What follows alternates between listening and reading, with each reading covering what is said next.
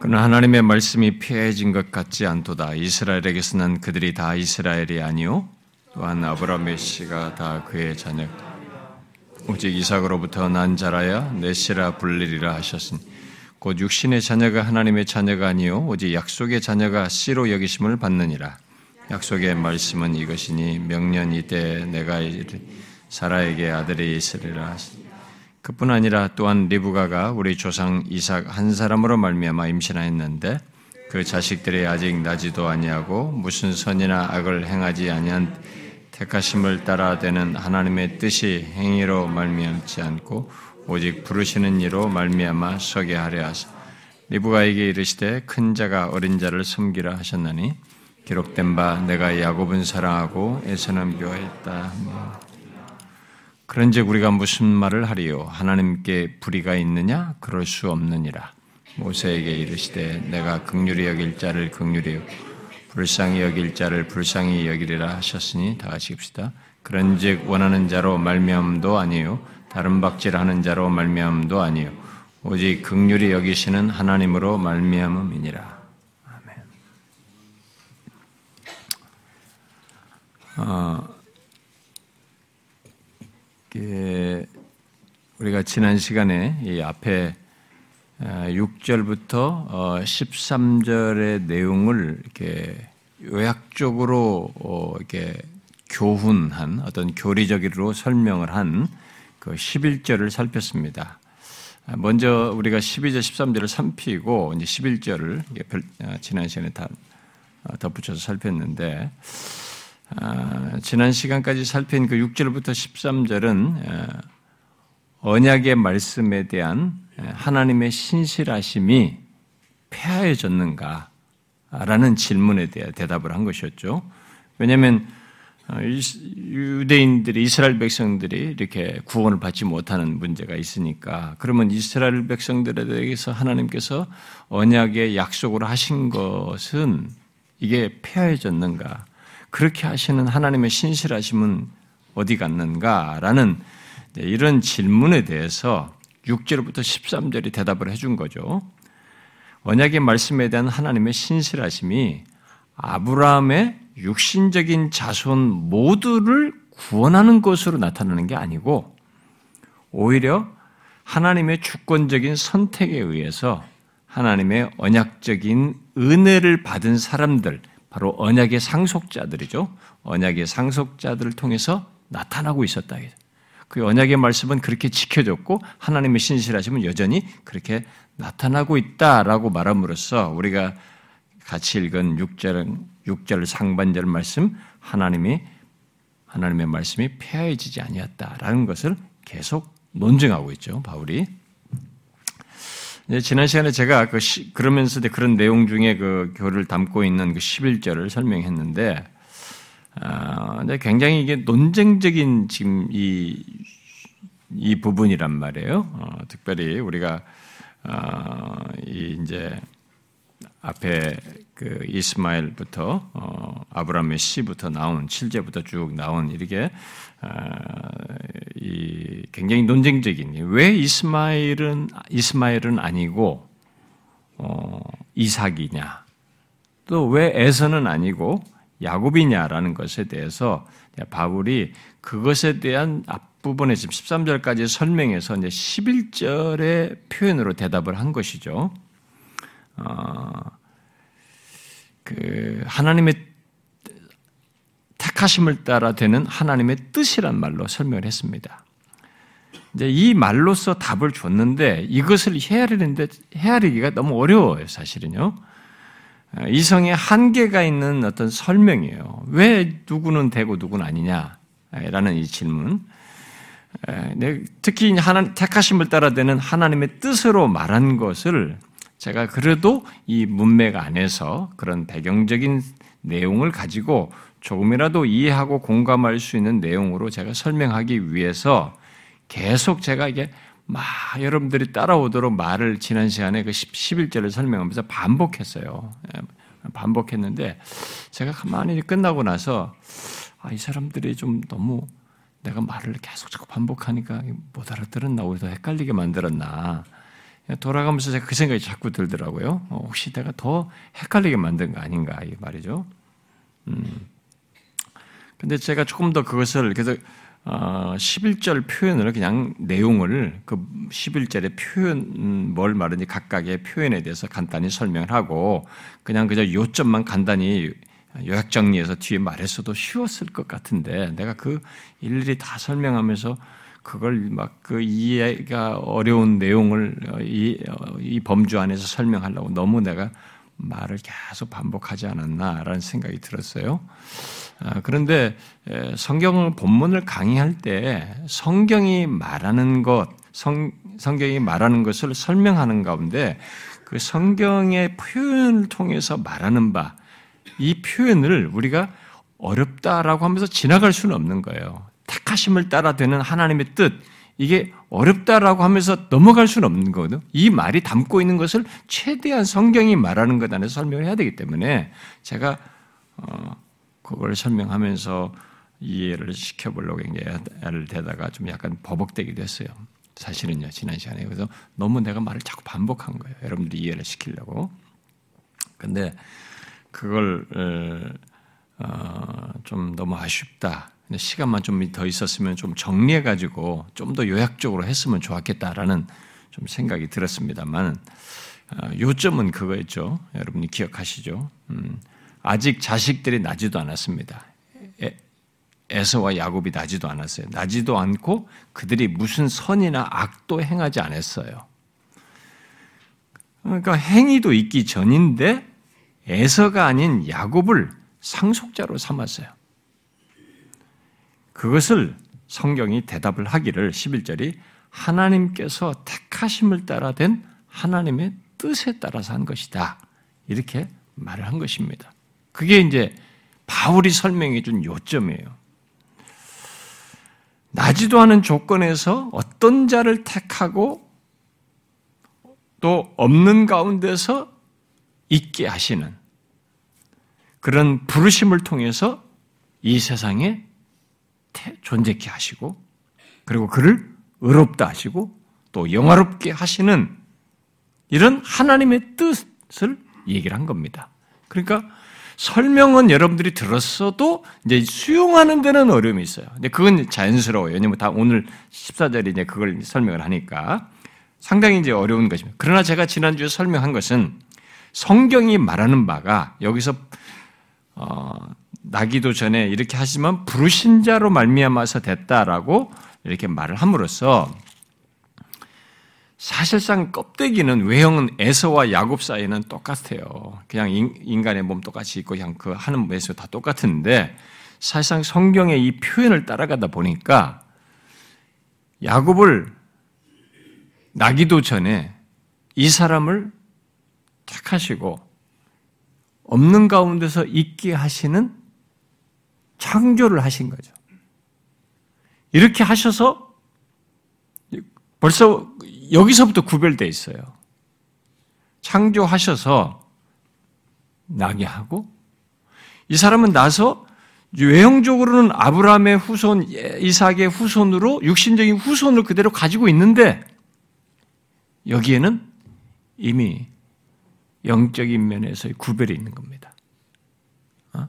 구별이 있어서 이 사람을 이제 구원하시고 택한 자로서 구원하시고 약속의 상속자로 삼으시고 이제 로마서 8장으로 말하면 의롭다 하시고 영화롭게 하신 데까지 가는 거죠. 그래서 이렇게 택하심을 따라 되는 하나님의 뜻의 결론이 뭐냐?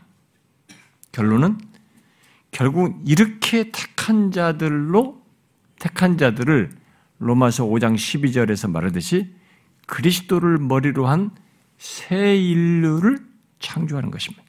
새 인류를 형성케 하여서 새 하늘과 새 땅에 영원한 백성으로 두시는 것입니다. 그래서 로마서 8장 29절에 그 내용이 궁극적으로 드러나는 것이죠. 그리스도와 연관된 한 공동체가 결국은 뭐예요? 많은 형제들 중에 그리스도가 맏아들이 되게 하는 이 놀라운 새 인류가 존재케 하는 것입니다.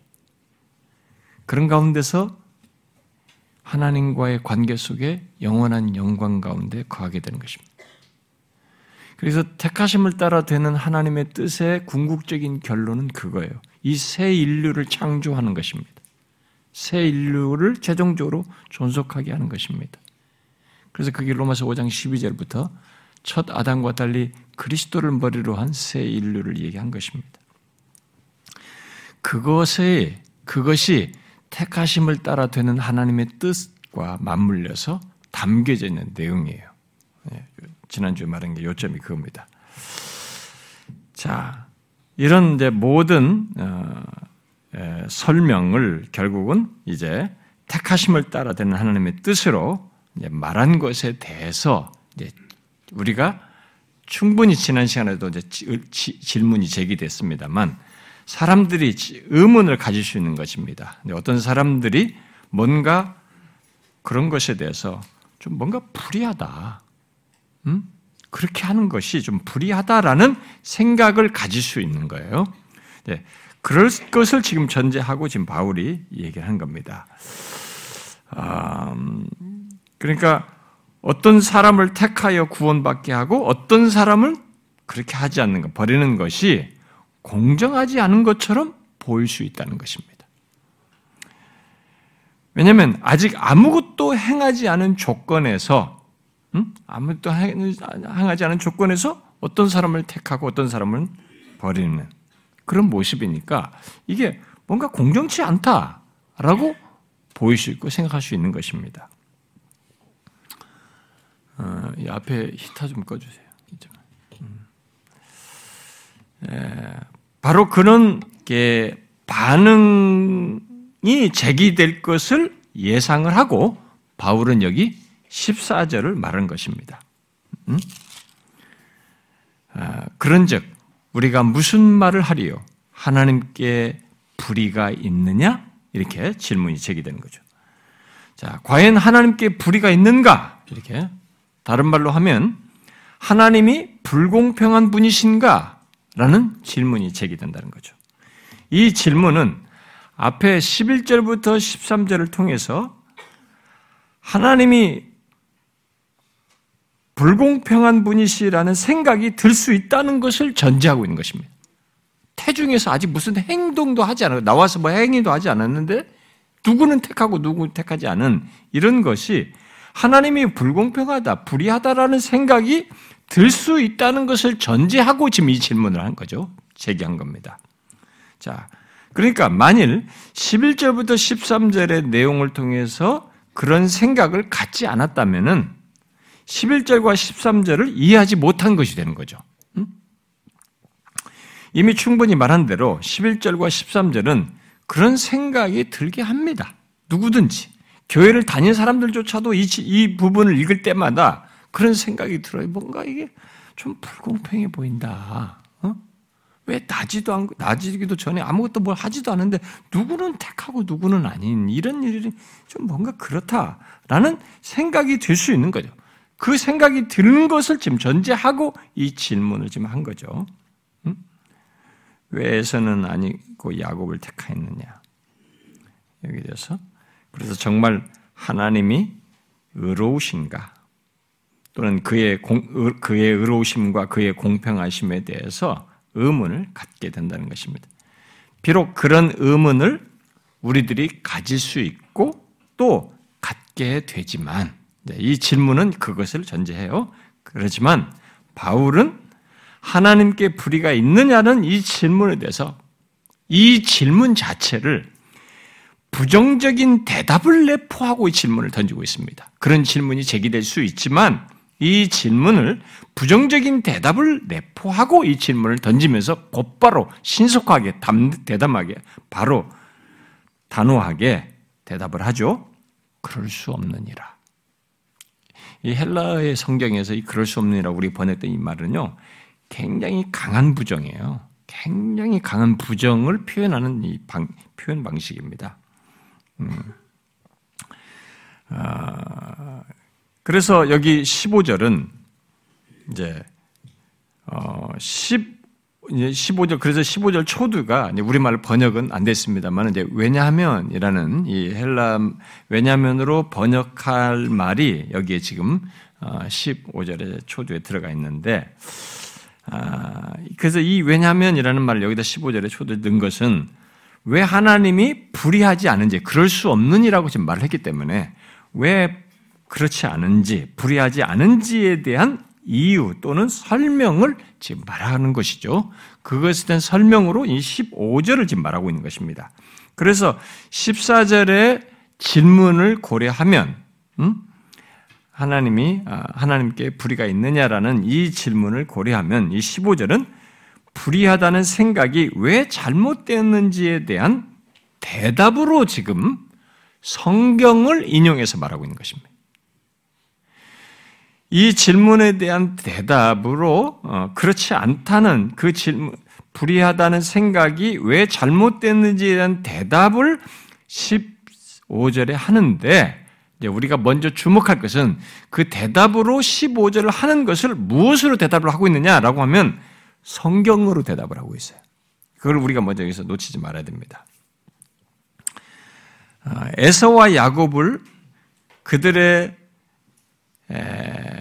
행위와 관계없이 누구는 택하고 누구는 거절하시는 이 하나님의 결정이 왜 불의한 것이 불의하지 불의한 것이 아니라는 것에 대한 설명과 대답을 우리가 막 생각이 떠오르고 불만도 생기고 논쟁적인 생각이 막 떠오르면서 거기에 대해서 이렇게 말하고 저렇게 말할 수 있고 나름의 우리가 설명을 할 수도 있는데 지금 바울은 거기에 대한 대답을 어떻게 하고 있냐면 성경으로 대답하고 있다는 거예요.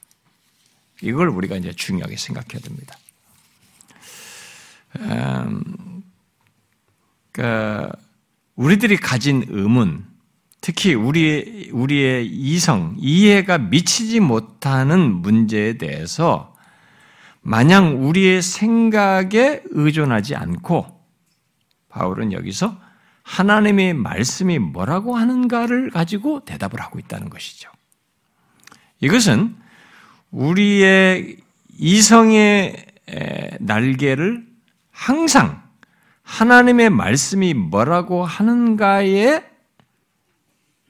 하는가를 따라야 하고 우리가 이성이라고 하는 것이 하나님의 말씀이 뭐라고 하는가에 따라야 하고 거기서 멈춰야 한다는 것을 우리에게 말해주고 있습니다. 이런 사실은요. 성경에 이런 예는 굉장히 많죠. 그러니까 누구를 선택하고 누구를 선택하지 않는가에 대해 우리가 가진 생각으로는 그렇게 하시는 하나님이 불의한 것처럼 여겨지지만 중요한 것은 우리들이 그렇게 생각하는 것보다 불의하다고 한다 우리가 생각보다 그에 대해서 성경이 곧 하나님께서 뭐라고 말씀하시는가가 더 중요하다는 거예요. 음? 여기서 볼 때요. 이것은 굉장히 중요한 것을 우리에게 교훈하는 것입니다. 이런 중요한 문제, 정말 우리가 논쟁적이고 굉장히 이해가 못 미칠 이 문제에서 지금 바울이 취하는 태도를 우리가 그대로 따라가야 되는 거죠. 바울은 하나님께 불의가 있는가 것 같다고 하는 이 생각에 대해서 하나님께서 모세에게 말씀하신 것으로 대답을 하고 있어요. 그리고 뒤에 17절에서도 성경이 바로 에게 이르기를 그래서 성경이 뭐라고 말하는가 하나님이 뭐라고 말씀하셨는가를 그래서 하나님이 말씀하신 것이죠. 근데 여기는 성경이라고 했단 말이에요. 나중에 설명하지만. 그러니까 결국 성경이 뭐라고 말했는가로 대답을 함으로써 사도조차도, 이 사도 바울조차도 성경의 계시의 통로로 지금 쓰임 받고 있는 이 사도조차도 계속 성경 안에서 답을 찾고 있는 것입니다. 그런 논쟁적이고 어려운 문제를 성경이 말하는 것 안에서 답을 찾고 있다는 거죠. 아, 이것은 우리에게 중요한 사실을 말해줍니다. 예, 오늘날 이 시대가 아, 놓치고 있어요. 이미 이제 많이 상실됐죠. 예, 오늘 이 시대가 너무 많은 사람들이 성경을 이렇게 옛날 카톨릭이 이제 어, 뭐, 라틴어로만 해가지고 이 사제들에게만 성경에게만 사용되다가 1900년대 중반에부터 이제 일반 신자들에게도 이게 주는 이런 일이 카톨릭이 있게 됐습니다만 개신교는 일찍부터 성경을 자국의 언어로 쓰고 이렇게 돼서 우리는 성경을 읽고 성경을 해석하고 나름대로 하는 이런 일들이 우리에게 주어졌지만 이제 우리가 세월이 지나면서 이런 포스트 모던 시대를 맞으면서 우리가 이제 놓치고 있는 중에 이거예요. 성경을 이렇게 마음껏 쓰긴 하는데 여기에 이성이라는 것을 이렇게 한계를 지을 줄 모른다는 겁니다. 그냥 이 성경을 가지고 내 마음대로 난도질하고 내 마음대로 해석을 하고 이런 일들이 이제 너무 비일비재했다는 거죠. 그러니까 사단은 항상 좋은 용도에 항상 이 악한 것을 같이 심어요. 여러분 우리가 이 세상 역사에도 화약도 좋은 용도로 쓰지만 이게 폭탄 제조가 사람을 살상하는 데 쓰듯이 뭐 인터넷도 좋은 것이고 뭐 컴퓨터도 좋은 것이지만 거기 악한 것이 사용되듯이 이런 항상 이런 일들이 이게 하나님의 은혜의 세계에 서서도 이 영적인 좋은 도구도 항상 사단은 거기에 이런 어, 부정적인 걸 같이 뿌려서 그런 것이 있게 되는데 그런 일이 있게 됐어요. 그래서 우리가 여기 어 어떤 사실에 대해서 충분히 묻고 뭐 대답을 하고 묵상을 하고 거기서 성경에서 아, 생각을 하면서 답을 찾고 이런 것은 분명히 필요로 합니다. 아, 그런데 그렇게 하지만은 성경에서 어떤 것에 대답을 성경 안에서 어떤 걸 묵상하면서 답을 얻고 어떤 것을 발견해낼 때 그 대답을 성경을 넘어가지 말아야 돼요. 아, 예로부터 지금까지 이단들과 이단의 유혹에 빠진 사람들은 이것을 지키지 않았습니다. 종교학자 칼빈의 유명한 말이잖아요. 성경이 가는 데까지만 가고 성경이 멈추는 데까지 멈춘다 그랬잖아요. 그게 지켜져야 했는데 거의 이단들이나 이단에 빠진 사람들은 다 그걸 무너뜨렸어요. 성경을 성경을 자꾸 넘어서는 거예요. 그래가지고 가지고 뭐 거기 뭐 선악을 선악을 알게 한다 뭐 이게 뭐 어떻고 뭐 거기다 뭐 수많은 얘기를 집어넣는 거죠. 그 치우친 신앙으로 나갔던 것입니다. 이걸 지켜야 되는데 안 지킨 거죠. 성경을 연구하고 신학을 공부한 사람들도 자기 지식에 빠져서 또 자기가 수용한 어떤 철학적 관점에 사로잡혀서 성경을 넘어서는 주장과 해석, 또는 이 주석 작업을 함으로써 그들도 비슷한 일을 해요. 넘어갑니다. 고상하게 넘어가는 거죠.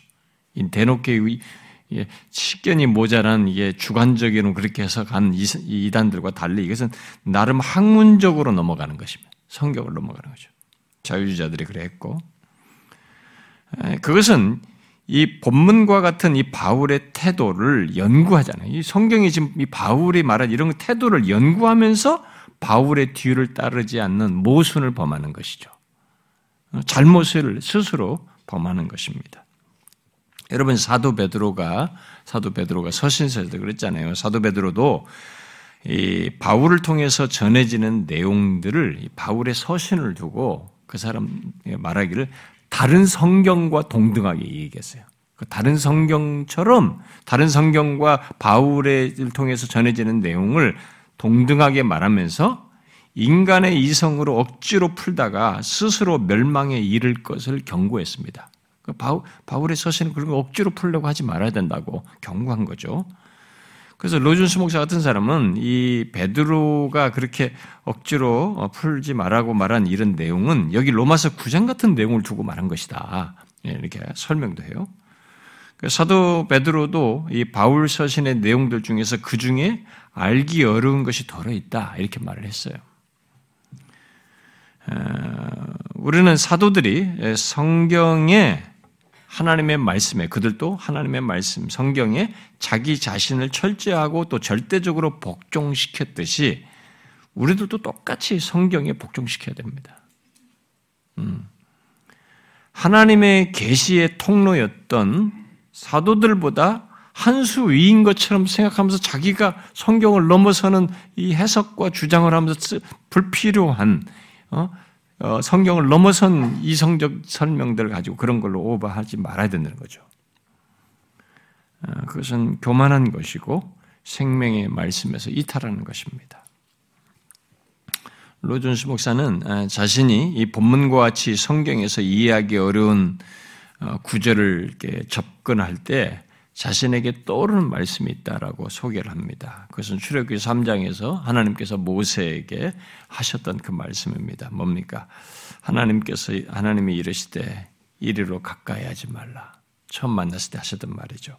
너의 선 곳은 거룩한 땅이니 내 발에서 신을 벗으라 하고 한 이 말씀이 성경의 어려운 내용을 접할 때마다 자기는 떠오른다는 거예요. 그렇게 그런 태도를 취한다는 것입니다.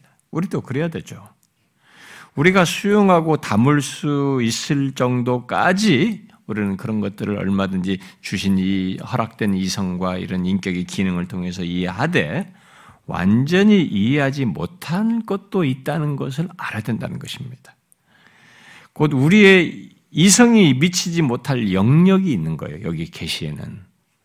그게 바로 하나님의 마음, 하나님의 뜻 으로 말하면서 어떤 영역의 것들을 말을 하는 것에서 그것이 있는 거죠. 그래서 우리가 뒤에 11장 끝부분에 가서 누가 주의 마음을 알았느냐라고 하지 않습니까? 주의 마음을 다 헤아려 아는 사람은 없는 것입니다. 이 세상의 피조물의 세계 속에는 없어요. 우리는 그걸 알아야 된다는 거죠.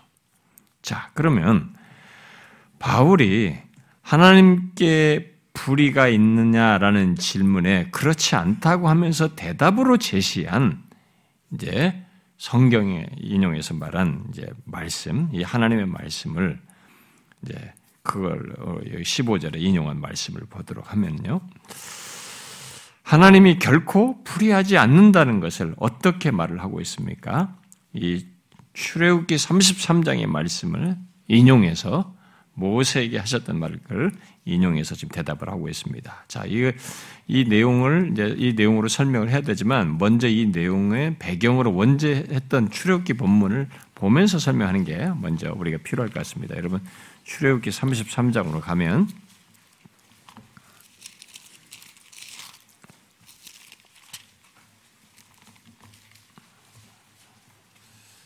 어, 잠깐만요. 출애굽기 33장. 예, 인용구는 33장 지금 19절을 인용한 거죠. 33장 19절. 음, 자, 먼저 19절 한번 여기 배경 속에서 읽어볼까요? 앞, 앞부분부터 다 읽어봐야 되지만 먼저 19절부터 읽어보고 앞 설명합시다. 시작. 여호와께서 이르시되 내가 내 모든 선한 것을 내 앞으로 지나가게 하고 여호와의 이름을 내 앞에 선포하리라. 나는 은혜 베풀 자에게 은혜를 베풀고 극률이 여길 자에게 극률을 베푸느니라라고 말씀을 하셨어요. 아, 그런데 이 이 19절의 말씀은 예, 모세가 앞에 18절을 보시면 18절에서 모세가 하나님께 구한 것이었죠. 원하건대 주의 영광을 내게 보이소서라고 이렇게 요청한 것에 대한 대답으로 하나님께서 주신 말씀입니다.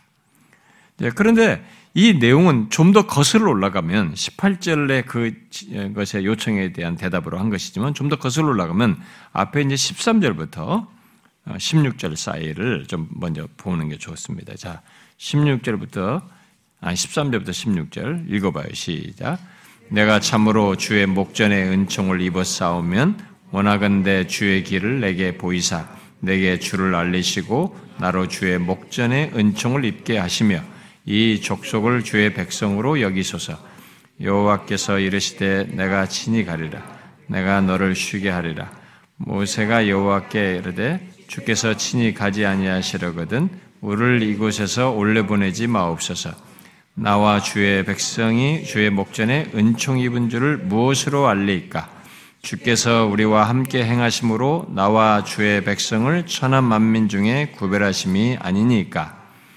자, 13절에서도 아, 주의 내가 참으로 주의 목전에 은총을 입어 싸우면 나로 주의 목전에서 은총을 입게 하시고 이 족속을 주의 백성으로 여기십시오. 또 16절에서도 나와 주의 백성이 주의 목전에 은총을 입은 줄 무엇을 알겠습니까? 이런 얘기를 하죠.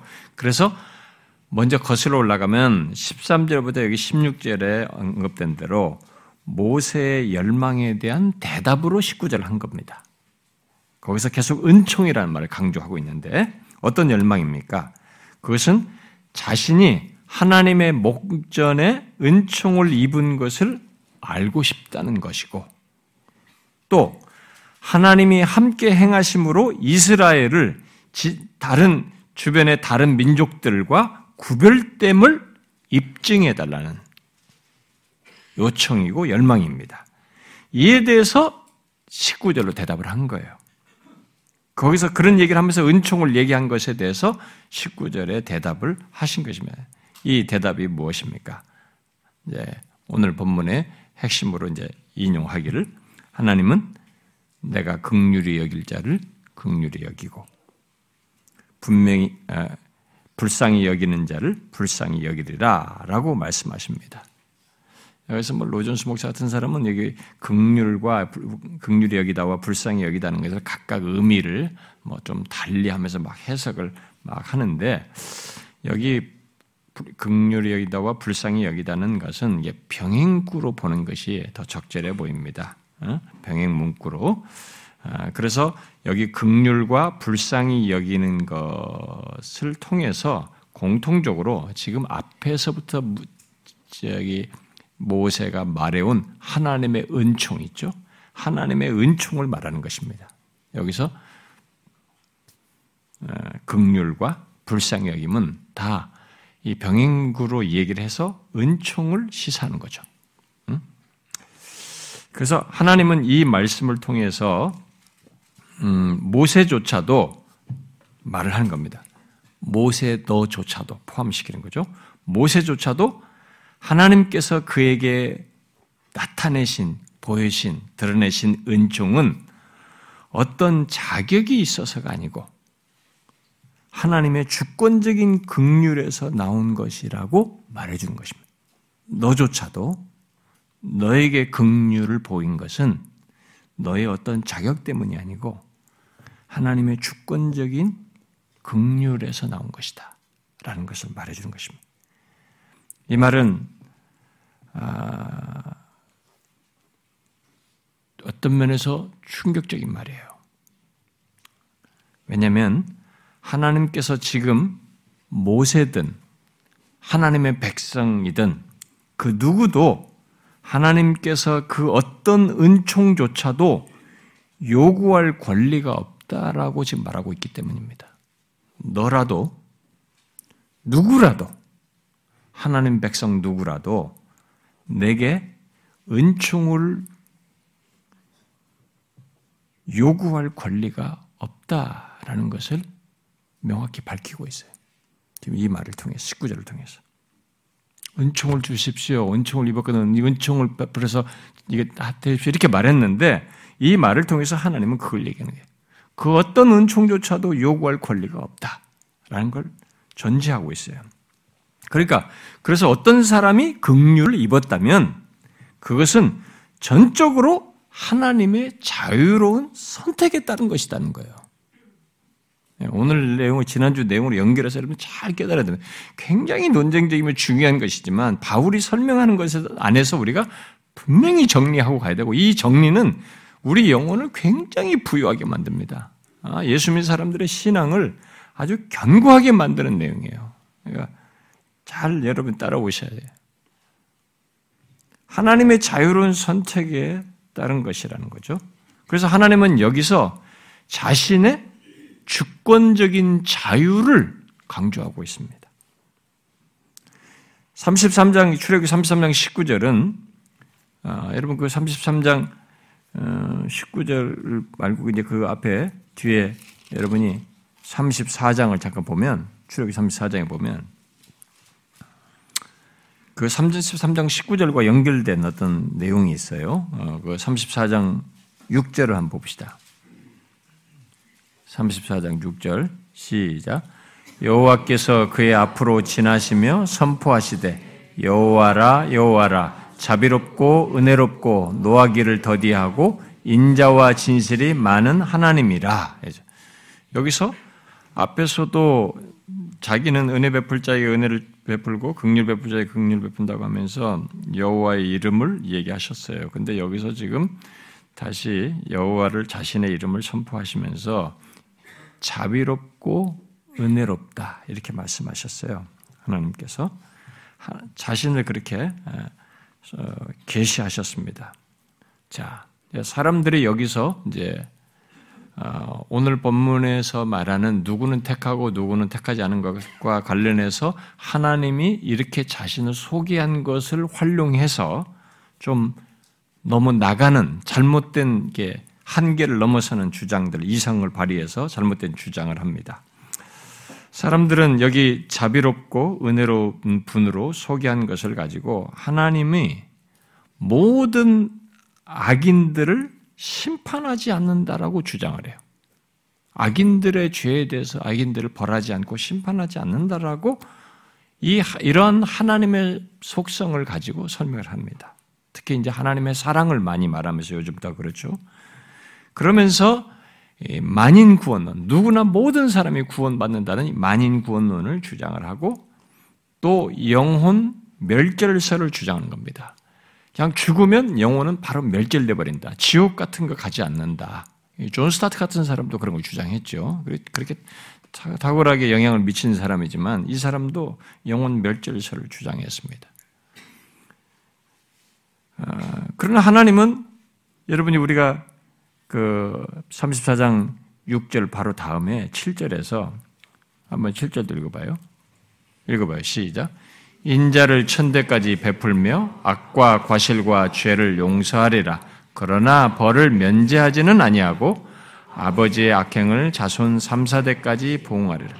분명히 자비롭고 은혜로운 분으로서 용서하신다고 말하는데 그러나 벌을 면제하지는 않는다.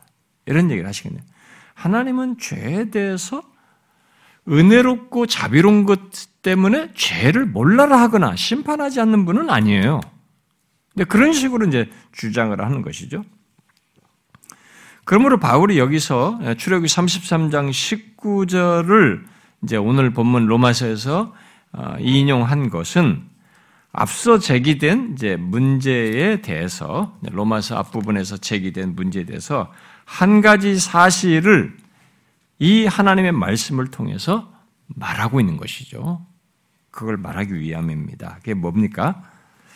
우리들이 갖는 의문에 앞서서 하나님이 어떤 분이신가에 대해 계시된 대로 그분을 알고 인정해야 한다는 거예요. 응? 지금 우리가 앞에서 누, 왜, 왜 에서는 아니고 야곱은 아니냐 음, 선택했느냐? 이런 이제 질문과 관련해서 하나님이 불이 하나님께 불의가 있다라는 이런 질문에 대해서 먼저 이 성경을 인용해서 어, 바울이 지금 우리에게 먼저 상기시켜 주는 게 뭐냐면 우리가 갖는 모든 의문에 앞서서 하나님이 어떤 분이신지, 아니, 하나님이 어떤 분이신지에 대해, 이 모세에게 계시해 준 것을 말해 줌으로써 이렇게 계시된 대로의 하나님을 알고 인정해야 된다는 겁니다. 응? 곧 하나님께서 국류를 베풀고 또 베풀지 않는 것에 있어서 주권적인 자유를 가지고 계신 분이시다는 것. 은혜, 극률 베풀 자에게 극률을 주시고 어? 불쌍히 여길 자에게 불쌍히 여기시는 이렇게 그렇게 긍휼을 베풀고 안 베풀고에 대해서 주권적인 자유를 가지고 계시다는 것. 하나님은 자신의 주권적인 자유를 따라서 행하시는 분이시다라는 것을 알고 인정해야 된다는 거죠. 그렇게 하여서 하나님은 어떤 사람에게 긍휼을 베푸신단 말이에요. 그게 이삭이고 야곱이고 그렇게 베푸시는데 이제 우리 인간들이 자꾸 여기서 어, 빗나간 생각으로 자꾸 빠져들어가요. 우리 인간은 하나님께서 왜 모두에게 베풀지 않았느냐? 음? 누군가에게만 긍휼을 베푸느냐라는 것을 가지고 하나님께 불의하시다, 불의하. 하나님께서 불의하시다. 공평하지 못하다는 생각을 자꾸 하면서 이렇게 한다는 거죠. 그러니까 하나님이 어떤 분이신지 그분을 이것을 생각을 안 하고 자꾸 이쪽으로 생각한다는 거예요, 우리는. 응? 왜 모두에게 베풀지, 베풀지 않느냐? 누구에게만 긍휼을 베푸느냐라는 거 가지고. 그러니까 그래서 초점이 다른 거예요. 지금 바울이 여기서 교정해 주는 겁니다. 이렇게. 그런 논쟁에 대해서 답을 주면서 우리 교정을 해 주는 거예요. 그러니까 예수를 믿는데도 이런 식으로 하는, 이, 이런 생각을 하는 사람이 있거든요. 성경 공부할 때 보면 교회 모태시나요? 그러는데 계속 이런 식으로 질문하고 논쟁하는 사람들이 있거든요. 그러니까 아직 성경을, 그러니까 신앙의 세계를 하나님에 대한 이해와 계시된 대로의 신앙을 생활을 하지 않고 있다는 것이죠. 그러니까 이 사람은 아직도 만년 어린아이 같은 것입니다. 우리는 이런 식으로 하는 거죠.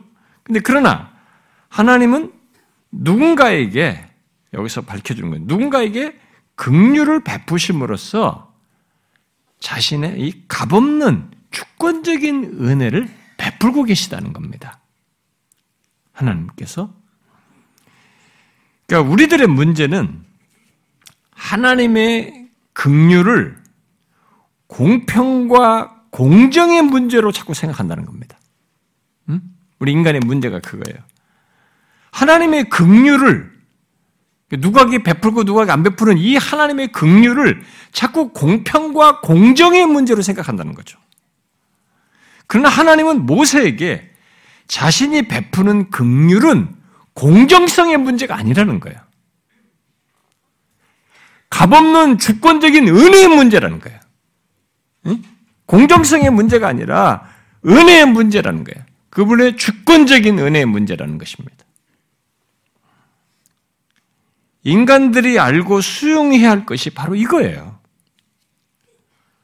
우리가 왜 에서가 아니고 야곱인가에 대해서 하나님이 불의하시다라고 이렇게 말을 하면서 공평치 않고 공정하지 않다. 그러면서 공평성과 공정성을 거의 모두가 이런 얘기가 나올 때마다 건드리고 꺼내는데 하나님은 누군가에게 하나님께서 누군가에게 긍휼을 베푸시는 것은 자신의 주권적인 은혜, 곧 하나님 편에서 값없이 주시는 은혜의 문제로 말씀하시고 있습니다. 그러면서 만일 우리가 공평과 공정을 말한다면 이제 그런 말을 할 때에 우리들의 기저에는 전제가 있는 거죠. 왜 공평치 않느냐? 왜 공정치 않다? 공정치 않다? 이렇게 공평과 공정의 말을 할 때는 그런 것을 요구할 수 있는 정당한 권리가 내게 있다라는 것이 전제되어 있습니다. 그렇죠? 이런 공평과 공정을 말할 때는 정당한 권리 주장을 전제하고 있는 거죠. 그러나 극률은 공정성을 요구할 수 없는 조건에서 주어지는 것이에요. 그걸 말하는 것이 아닙니다. 극률은 공정성을 요구할 수 없는 그런 조건에서 작용하는 것이고 주어지는 것이에요. 그래서 출애굽기 33장에 모세와 이스라엘 백성들을 어, 두고 어, 어, 뿐만 아니라 그이 땅에 태어나서 존재하는 모든 인간이 가진 조건은 공정을 말할 수 있는 조건이 아니라는 것이죠. 하나님이 모세 너조차도 나한테 긍휼을 요구할 수 있는 그것은 아니다. 그걸 얘기하신 거 은혜 긍휼 베풀 자에게 내가 주는 것이다. 네가 나한테 그 긍휼을 요구했지만 그 얘기를 하시면서 모세든 이스라엘 백성이든 이 땅에 태어난 모든 인간은 공정을 말할 수 있는 조건에 있지 않다는 것입니다. 오직 긍휼을 구할 주시는 분에 의해서 받을 조건만 가지고 있지 마땅히 그것을 요구할 조건을 가지고 조건에 있지 않다는 것이죠. 우리들은 모두 하나님의 긍휼을 요구할 조건에 있지 않습니다. 긍휼은 요구할 것이 아닌 것이죠. 사실은 긍휼은 긍휼은 주시는 분의 주권적인 자유, 그분의 자유롭고 주권적인 결정이 달려 있는 것이죠. 나에게 긍휼을 베푸는 것은 그분에게 달리는 거죠. 하나님께서 이스마엘이 아니라 이삭을 에서가 아니라 야곱을 택하신 것은 바로 그 하나님의 주권적인 자유에 따라 긍휼을 그들에게 베푸셨기 때문인 것이죠. 많은 사람들은 어, 우리 이 9장의 문맥 지금 우리가 살핀 3절부터 아니 6절부터 쭉 살펴온 이스마엘, 이삭, 에서와 야곱 얘기하면서 이스마엘과 에서가 제외된 특별히 여기에 동정심을 많이 발해요. 제외됐다는 것, 제외된 사람에 대해서. 그래서 이스마엘과 에서가 제외됐다는 것을 가지고 하나님의 불의와 공평을 자꾸 얘기합니다.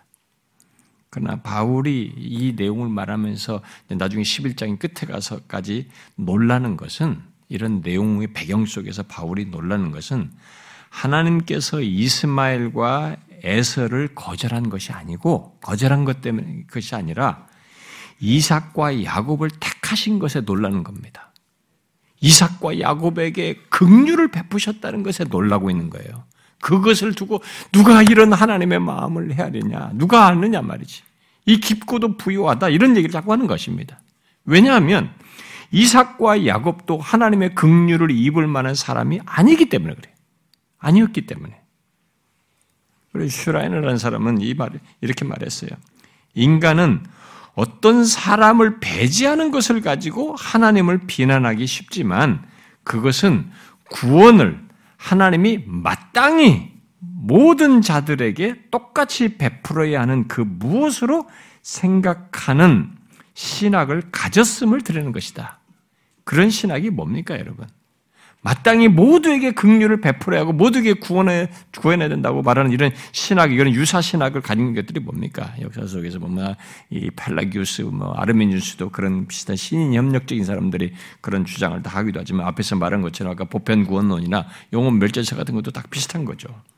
어? 그러면서 하나님의 사랑에 근거한 하나님의 심판 폐기, 지옥 폐기설을 주장하는 사람들도 다 비슷한 거죠.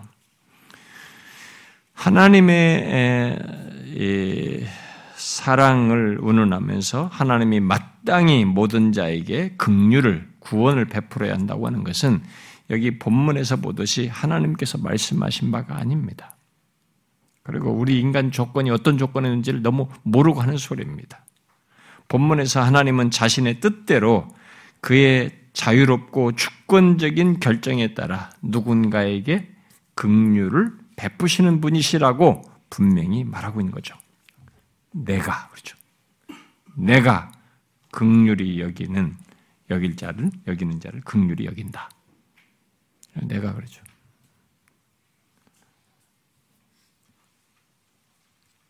그것이 누구를 택하고 누구를 택하지 않은 것에 대한 대답이에요. 성경의 대답입니다. 구약의 성경을 인용하여서 하는 대답입니다. 아직도 하나님이 불의하시다고 생각하십니까? 하나님이 불의하지 않다는 않다고 하는 대답으로 말하는 이 출애굽기 말씀을 인용해서 말하는 것을 잘 생각하십시오. 이것을 인정하고 받아들여야 됩니다. 왜 그렇게 주권적으로 행하시는 것이 결코 불의한 것이 아니라고 하는지 생각하십시오. 여러분, 왜 하나님께서 이렇게 주권적으로 행하신 것이 결코 불의한 것이 아닙니까? 이건 불의한 것이 아니에요. 사람들이 주권적으로 이렇게 행하시는 것을 불의하다고 생각하는데 그렇지 않아요. 하나님께서 긍휼을 필요로 하는 모든 인간의 조건에서 그의 주권적인 자유를 따라 구원하시고 또 심판하시는 이 일을 하심으로써 자신의 영광을 드러낼 뿐만 아니라 자신의 의로우심을 오히려 드러냅니다. 불의한 것이 아니라 자신의 의로우심을 드러냅니다. 자신의 주권에 따라서 구원하시고 자신의 죄에 따라 그렇지 않은 자에게 심판하시는 것을 통해서 자신의 영광도 드러내지만 자신이 자신의 의로우심을 드러내셔요.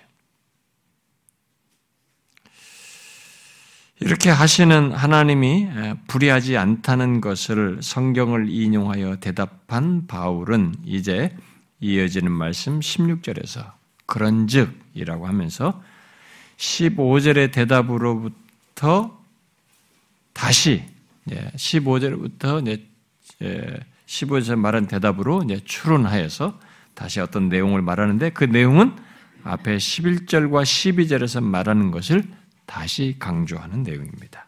여기 16절에 아, 그런즉 원하는 자로 말미암도 아니요 다른 박질하는 자로 말미암도 아니요 오직 극률이 여기시는 하나님으로 말미암음이니라 이렇게 말하고 있습니다. 자, 여러분 이 내용이 뭡니까? 무엇을 말하고 있습니까?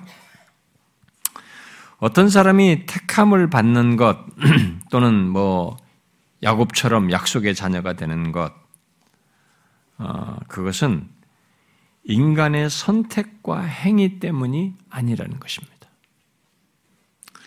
여기서 다른 박질, 어, 뭐 달리다, 달리느다라는 아, 이 표현은 인간의 노력을 뜻하기 위해서 어, 사용된 표현이라고 볼 수 있습니다. 이미 11절과 12절에서 하나님이 선택하시고 부르시는 것에서 인간의 행위로 말미암지 않는다고 했죠. 어, 하면서 분명히 인간의 행위를 배제했습니다.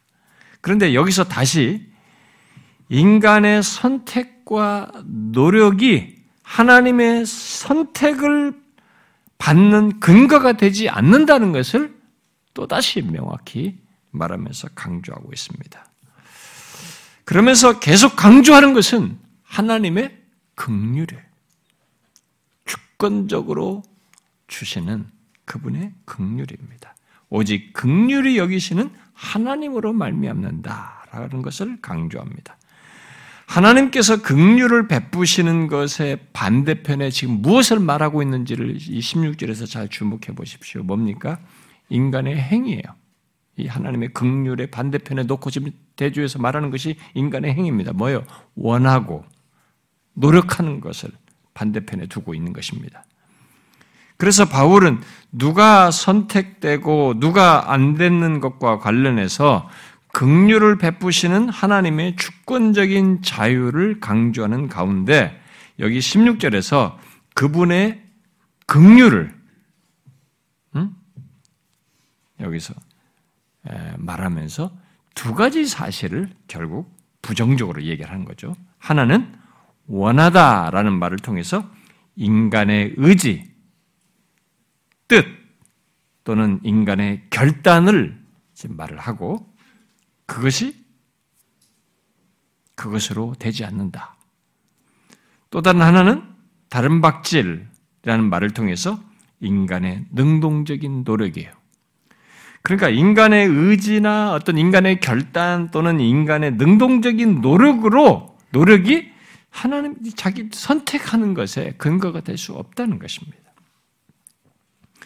결국 하나님의 긍휼을 긍휼은 베푸시는 분에게 달려 있다는 거죠.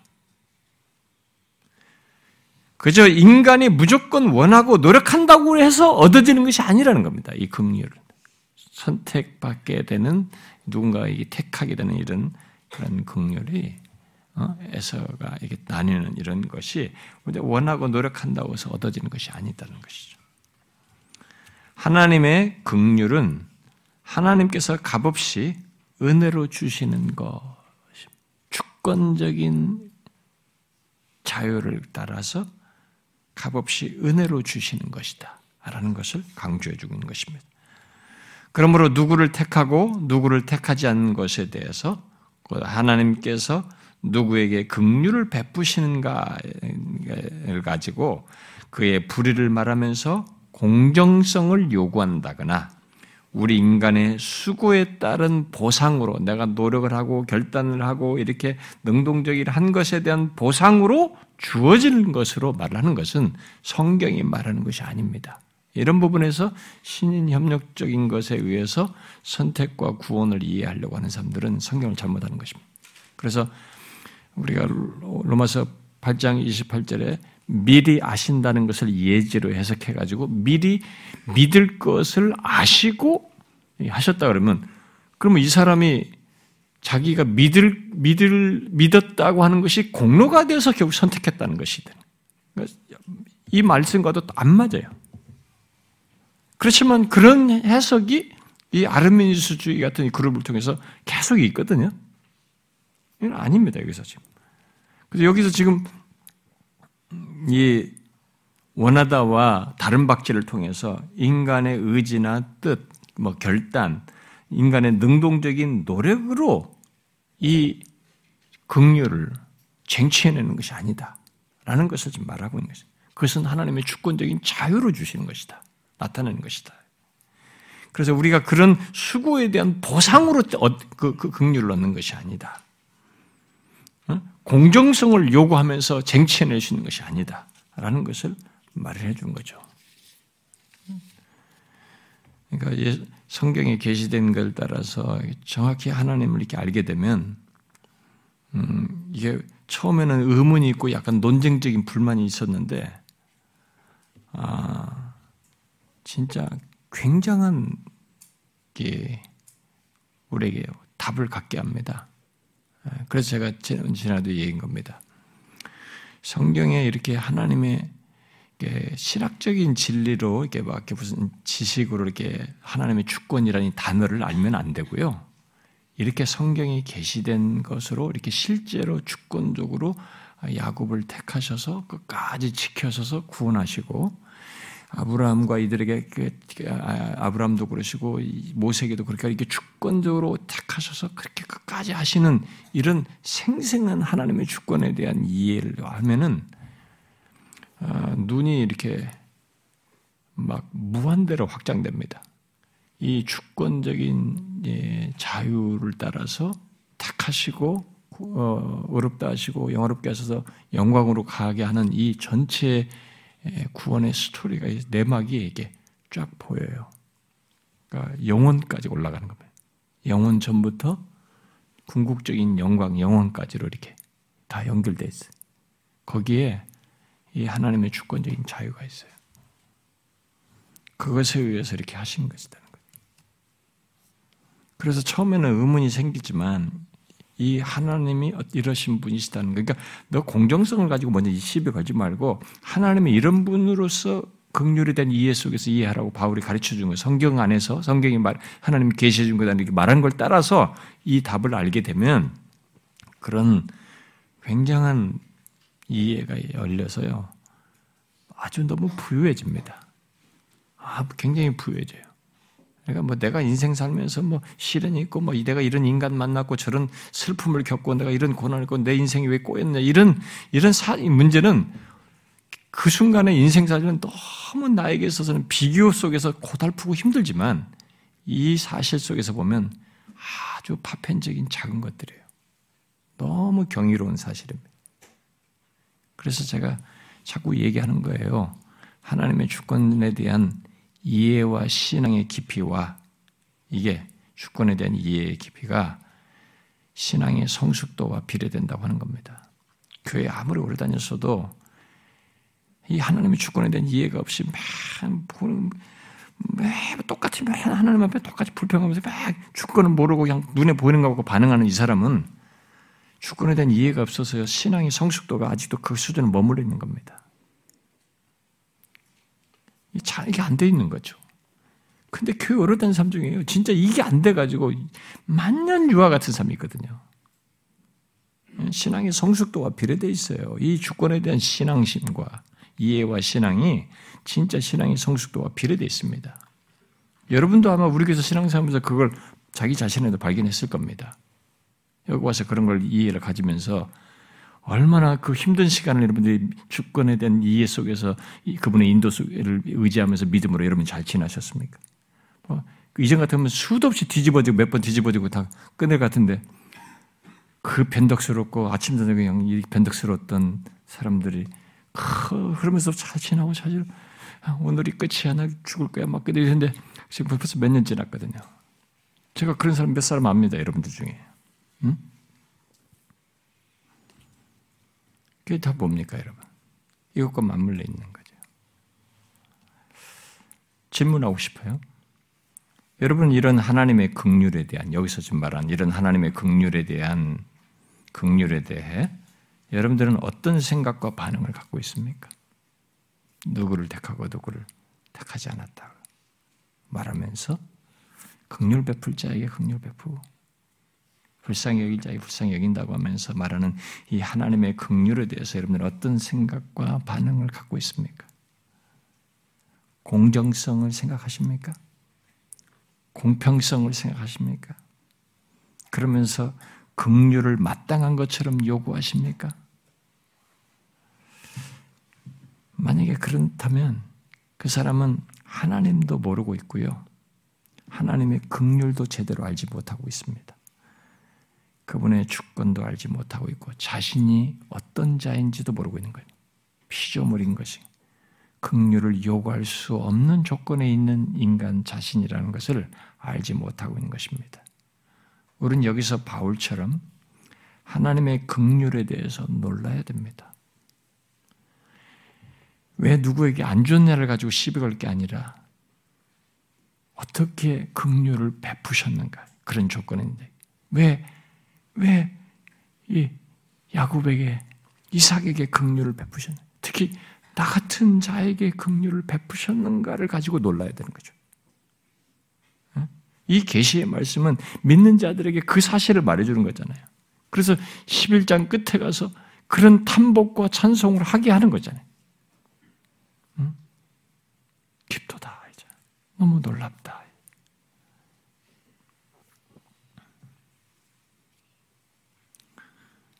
저는 여기 이, 이 내용을 뭐 강의하는 중에 그 로준스 목사가 설교한 내용 중에 끝부분에 적용적으로 그 성도들에게 했던 설교를 좀 마지막 인용을 하고 좀 정리하고 싶은데요.